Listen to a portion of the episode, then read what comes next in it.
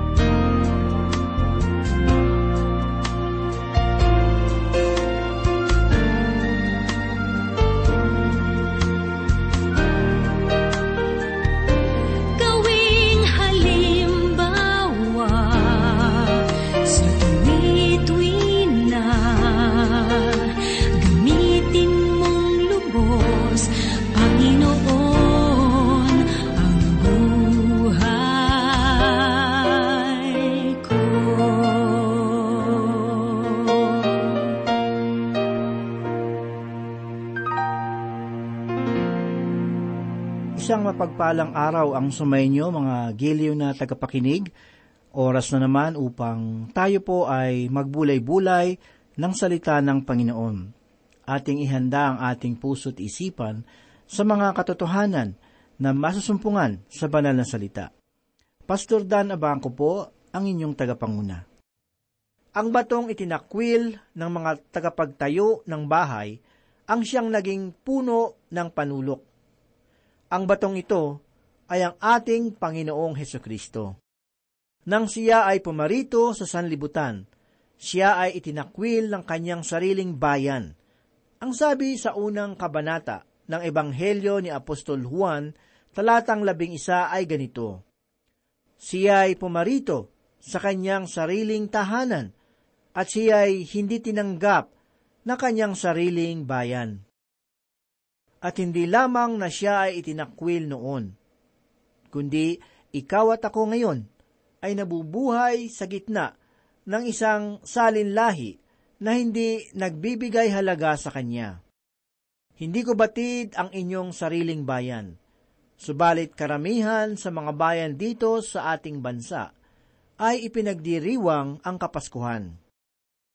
Ang pinakamalaking pagkukunwari ay ang itakwil siya na isinilang.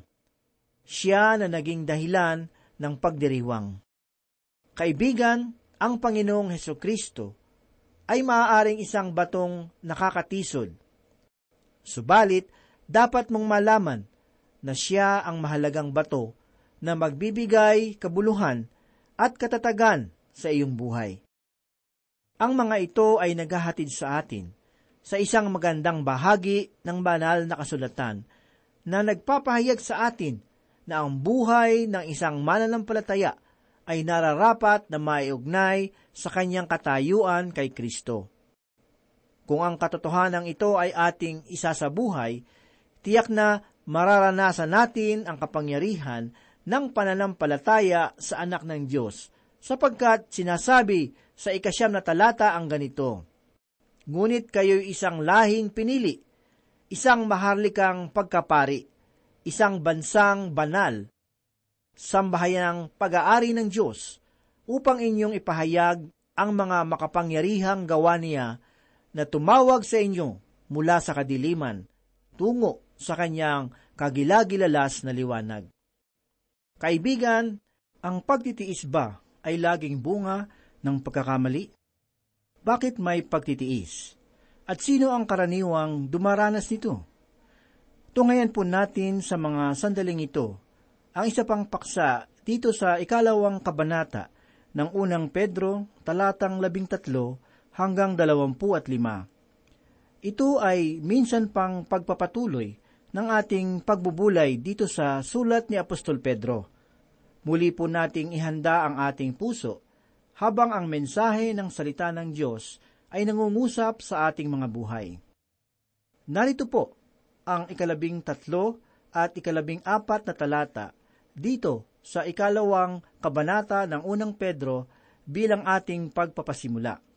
Ganito po ang sinasabi, Pasakop kayo sa bawat pamahalaan ng tao alang-alang sa Panginoon, maging sa hari na kataas-taasan o sa mga gobernador na sinugo niya upang parusahan ang mga gumagawa ng masama at parangalan ang mga gumagawa ng mabuti. Sa Roma 13, talata 1, ganito po ang sinasabi, Ang bawat tao'y pasakop sa mga pinuno ng pamahalaan, sapagkat walang pamahalaang hindi mula sa Diyos at ang mga pamahalaang umiiral ay tinatag ng Diyos. Simula pa lamang ng pag-upo ng mapusok na si Nero bilang bagong emperador ng Roma, ipinagmamalaki ng buong emperyo ang pagbibigay nito ng katarungan sa mga mamamayan. Subalit, katulad din ng ibang pamahalaan, maging dito sa ating bayan, ang mga dukha ay laging uhaw sa katarungan. Ito ay dahil sa sapat ang salapi ng mga mayayaman upang magkaroon ng mga magagaling na mga tagapagtanggol, mga matalinong tao sa pambabaluktot ng batas. Sa ganitong kalagayan, ano ang magiging kaugnayan ng isang mananampalataya sa mga batas ng ating pamahalaan? Ayon sa sinabi ni Apostol Pedro, pasakop kayo sa bawat pamahalaan ng tao alang-alang sa Panginoon. Nararapat na siya ay sumunod sa alinmang batas ng pamahalaan, sapagkat sila ay nasa ilalim ng batas ng Roma. Ipinagmamalaki man ng Imperyong Roma ang katwiran ng kanilang mga batas, gayunmay ang tunay na kalikasan nito ay baluktot. Sapagkat sa pamamagitan ng kanilang batas, napako ang Panginoon at nagbigay pahirap sa mga mananampalataya. Ang bawat mananampalataya ay dapat na pasakop sa bawat pamahalaan ng tao, sapagkat sinasabi sa ikalabing limang talata ang ganito, Sapagkat gayon ang kalooban ng Diyos, na dahil sa paggawa ng mabuti, ay inyong mapatahimik ang kamangmangan ng mga taong hangal. Kapag ang isang mananampalataya ay nagpasakop sa pamahalaan o sa mga taong namamahala, kanyang ipinapahayag ang mga papuri ng Diyos sa mga taong namamahala. Kapag ang isang mananampalataya ay nagpasakop sa pamahalaan o sa mga taong namamahala, kanyang ipinapahayag ang mga papuri ng Diyos sa pamamagitan ng kanyang buhay. Hindi nakakatuwa ang mahuli dahilan sa paglabag ng batas trapiko. Subalit, kinakailangan na iyong bayaran ang multa at sikapin na sundin ang mga batas. Nararapat ang ating pagpapasakop sa pamahalaan, sapagkat tayo ay nagbibigay ng patotoo sa harapan ng baluktot na sanlibutan. Ganito pa ang sinasabi sa ikalabing anim na talata. Pakinggan po natin. Mamuhay kayo ng tulad sa taong malaya, ngunit huwag ninyong gamitin ang kalayaan bilang balabal ng kasamaan, kundi bilang mga alipin ng Diyos. Ang mabuting pakikipagkapwa ng mga mananampalataya ay isang patotoo na nagsasalita ng mas malakas kaysa mga pangaral sa pulpito. Tunay na ang mananampalataya ay mayroong kalayaan na hindi tinataglay ng mga taong walang Kristo sa kanilang buhay. Naniniwala ko sa aking sarili na maaari akong pumunta sa kahit na saang dako at tumingin sa kahit na anumang bagay na ayaw ng karamihan sa mga mananampalataya. Bagkus ako ay malaya, aking iniiwasan ang mga ito alang-alang sa aking patotoo. Sapagkat hindi ko nais na maging balabal ng kasamaan ang aking kalayaan. Ang ibig kong sabihin ay, hindi ko ibig na ang aking mga kapatid na mahihina ang pananampalataya ay masaktan dahil sa aking ginawa. Oo nga tayo ay malaya, ngunit alalahanin natin na tayo naman ay mga alipin ng Diyos. Pakinggan naman po natin ang sinasabi sa ikalabing pitong talata. Igalang ninyo ang lahat ng mga tao. Ibigin ang kapatiran. Matakot kayo sa Diyos. Igalang ninyo ang hari. Igalang ninyo ang lahat ng mga tao. Ang bawat mananampalataya ay dapat na mayroong paggalang sa kanyang kapwa. Subalit, kapansin-pansin sa talata na hindi niya sinabi na dapat ibigin ang lahat ng tao, sapagkat marami sa kanila ay sadyang kay hirap mahalin ang sinabi ni Apostol Pedro ay, ibigin ang kapatiran. Sa madaling salita, samantalang ating ginagalang ang ating kapwa, iibigin din natin ang kapatiran. Walang iba kundi ang ating kapwa mananampalataya. Ang sabi sa talata, igalang ninyo ang hari. Inaasahan sa bawat isa ang paggalang sa mga pinuno na namumuno sa atin. Maaring hindi nanalo ang Pangulo na gusto mong mamuno, o kaya naman ay maaaring siya ay mayroong mga kahinaan. Subalit, anuman ang kanyang kahinaan, anuman ang kanyang mga pagkukulang, ay nararapat pa rin na siya ay iyong igalang, alang-alang sa kanyang katungkulan. Ang isang katungkulan ay dapat igalang. Basahin naman po natin ang ikalabing walong talata Ganito po ang sinasabi, Mga alipin, magpasakop kayo ng may buong paggalang sa inyong mga amo, hindi lamang sa mga babubuti at may hinahon, kundi gayon din sa mababagsik. Mga alipin, magpasakop kayo ng may buong paggalang sa inyong mga amo, na kung sa ating mga pananalita ay mga manggagawa, magpasakop kayo sa inyong mga pinuno. Marami sa atin ang nagsasabi na sadyang napakaganda ang magkaroon ng amo na isang mananampalataya. Subalit, paano kung ang isang pinuno ay hindi isang mananampalataya? Ito ang sabi sa banal na kasulatan. Hindi lamang sa mga mababuti at mahinahon, kundi gayon din sa mababagsik. Ikaw at ako ay dapat na magpasakop sa kanila hanggat hindi tayo inuutusan gawin ang hindi dapat o anumang mga pandaraya. Ang salitang magpasakop ay nagpapahiwatig ng ating kalayaang pumili. Sa makatuwid ay bukal sa loob ang pagpapasakop, hindi dahil sa pakiramdam natin ay magaling ang ating pinuno, kundi alang-alang sa ating patotoo kay Kristo. At hindi lamang sa pagpapasakop ang bawat mananampalataya ay makapagbigay ng papuri sa ating Panginoon, kundi maging sa ating mga pag-uugali at mga kinikilos na may kaugnayan sa ating mga tungkulin. Tayo ay magpatuloy at basahin natin ang ikalabing siyam at ikadalawampung talata. Ganito po ang sinasabi, Sapagkat ito'y kapuri-puri, kung dahil sa pagkakilala sa Diyos ay nagtiis ang sinuman ng sakit habang nagdurusa ng hindi nararapat. sapagkat anong pakinabang nga na kapag kayo'y nagkakasala at hinahampas dahil dito, ay inyong tinatanggap na may pagtitiis. Ngunit kung kayo'y gumagawa ng mabuti at kayo'y nagdurusa dahil dito at inyong tinatanggap na may pagtitiis, ito ay kalugod-lugod sa Diyos. Ang tanong ni Apostol Pedro, sapagkat anong pakinabang nga na kapag kayo'y nagkakasala at hinahampas dahil dito, ay inyong tinatanggap na may pagtitiis. Ang salitang hampas sa kanilang panahon ay katumbas ng salitang suntok sa panahon natin ngayon. Ito ang karaniwang parusa sa mga alipin.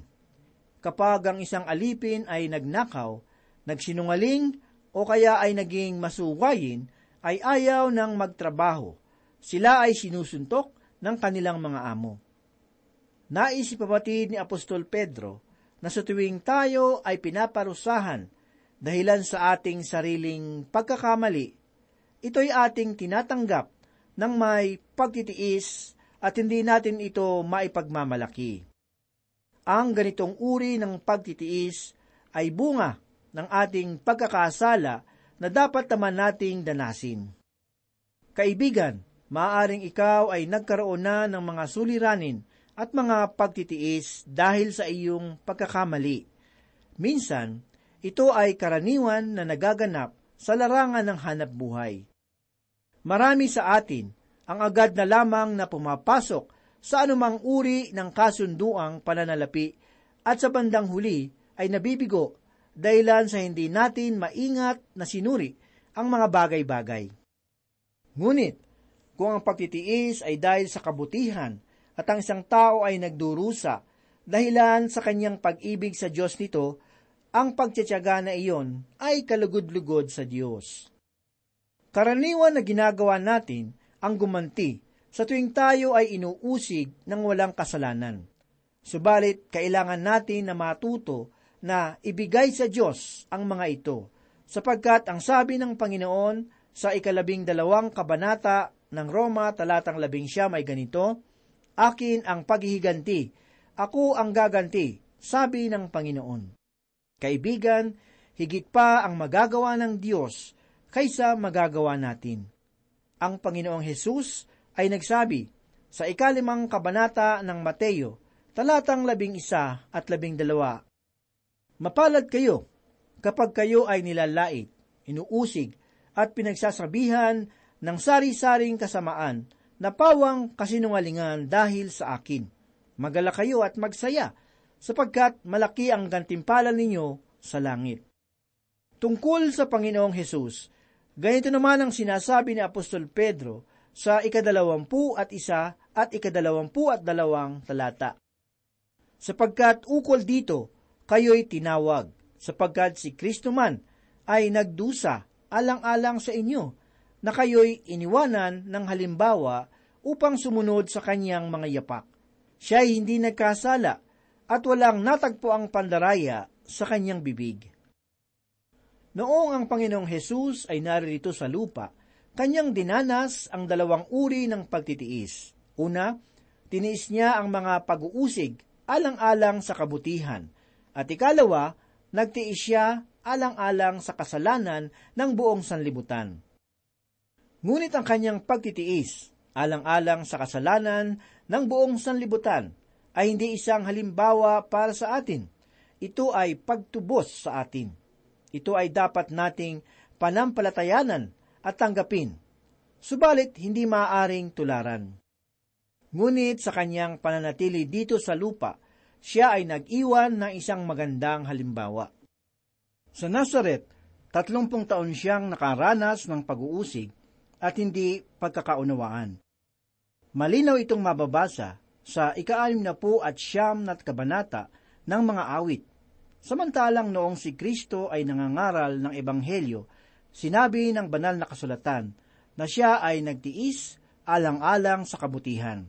Kung kaya sa panahon na ikaw at ako ay nagtitiis dahil sa ating pananampalataya kay Kristo, lagi nating alalahanin ang halimbawa na iniwan ng ating Panginoon. Ganito ang paliwanag ni Pedro sa ikadalawampu at tatlong talata. Nang siya ay alipustain, hindi siya gumanti. Nang siya ay magdusa, hindi siya nagbanta, kundi ipinagkatiwala ang kanyang sarili doon sa humahatol na may katarungan. Kaibigan, nilinaw dito sa talata na ipinaubaya ng Panginoong Hesus ang kanyang kalagayan doon sa kanyang ama. Muli, ang pahayag na sinasabi sa ikalabing dalawang kabanata ng Roma, talatang labing siyam ay mabuting pahayag. Mga minamahal, huwag ninyong ipaghiganti ang inyong sarili, kundi ipaubaya iyon sa galit ng Diyos, sapagkat nasusulat, akin ang paghiganti, ako ang gaganti, sabi ng Panginoon. Kung kaya, mahal naming mga tagapakinig, dapat natin na ipaubaya sa ating Diyos ang ganitong kalagayan. At sa katunayan ay hindi niya tayo binibigo. Darating ang panahon, lahat ng kasalanan ay may mapait na kabayaran. Tandaan natin sana yan. Ang susunod na talata ay patungkol sa pagtitiis ng ating Panginoon alang-alang sa mga kasalanan ng buong sanlibutan. Ang sabi ni Apostol Pedro dito sa ikadalawampu at apat na talata, Siya mismo ang nagdala ng ating mga kasalanan sa kanyang katawan sa punong kahoy upang tayo'y mamatay sa mga kasalanan at mabuhay sa katwiran. Dahil sa kanyang mga sugat ay gumaling kayo. Muli, nais kong bigyang diin na ang pahayag na ito ay hindi isang halimbawa para sa atin, sapagkat ikaw at ako ay walang kakayahan na maglinis ng ating sariling mga kasalanan sa pamamagitan ng pagtitiis.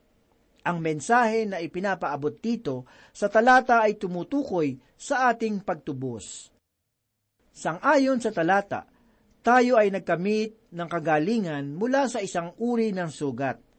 Ang sugat na ito ay gawa ng kasalanan. Naniniwala akong ang Panginoon ay pumarito bilang isang dakilang manggagamot. Ngunit, higit sa ano paman, isang dakilang manggagamot ng kasalanan. Ang sakit ng katawan ay karaniwang inilalapit sa Panginoon upang kamtin ang kagalingan. Ngunit, masigit na mabuti ang kagalingan mula sa sugat ng kasalanan kaysa magkaroon ng kagalingang pisikal na patungo sa dagat-dagatang apoy, sapagkat sinasabi sa ikadalawampu at limang talata ang ganito, Sapagkat kayo'y tulad sa mga tupang naligaw, ngunit ngayon ay bumalik na kayo sa pastol at tagapag-alaga ng inyong mga kaluluwa. Ang buong sangkatauhan, mananampalataya o hindi, ay tinawag ng mga tupa. Kayo'y tulad ng mga tupang naligaw. Ito rin ay isang pag-uulit mula sa ikalimangpu at tatlong kabanata ng Isayas, talatang anim. Ganito po ang sinasabi, Tayong lahat ay gaya ng mga tupang naligaw. Bawat isa sa atin ay lumilihis sa kanyang sariling daan at ipinasal sa kanya ng Panginoon ang lahat nating kasamaan. Ating napatunayan ngayon na ang pagtitiis ng Panginoong Heso Kristo ay talagang paksa ng huling bahagi ng kabanatang ito. Ang Panginoon ay nagtiis upang magbigay ng magandang halimbawa para sa atin. At nagtiis ng kamatayan alang-alang sa ating mga kasalanan. Dahil rito, sinasabi ni Apostol Pedro na ngayon ay bumalik na kayo sa pastol at tagapag-alaga ng inyong mga kaluluwa. Bumalik ka na ba kaibigan sa pastol ng iyong kaluluwa? O naliligaw ka pa? Manalangin po tayo.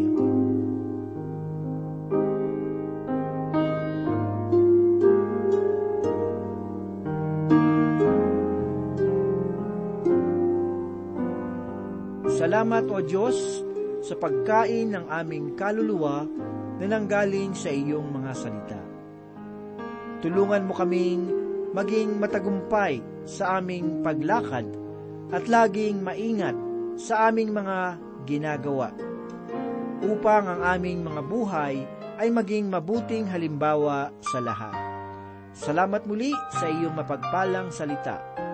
Ito po ang aming samot dalangin sa pangalan ni Jesus. Amen. Sa iyo iaalay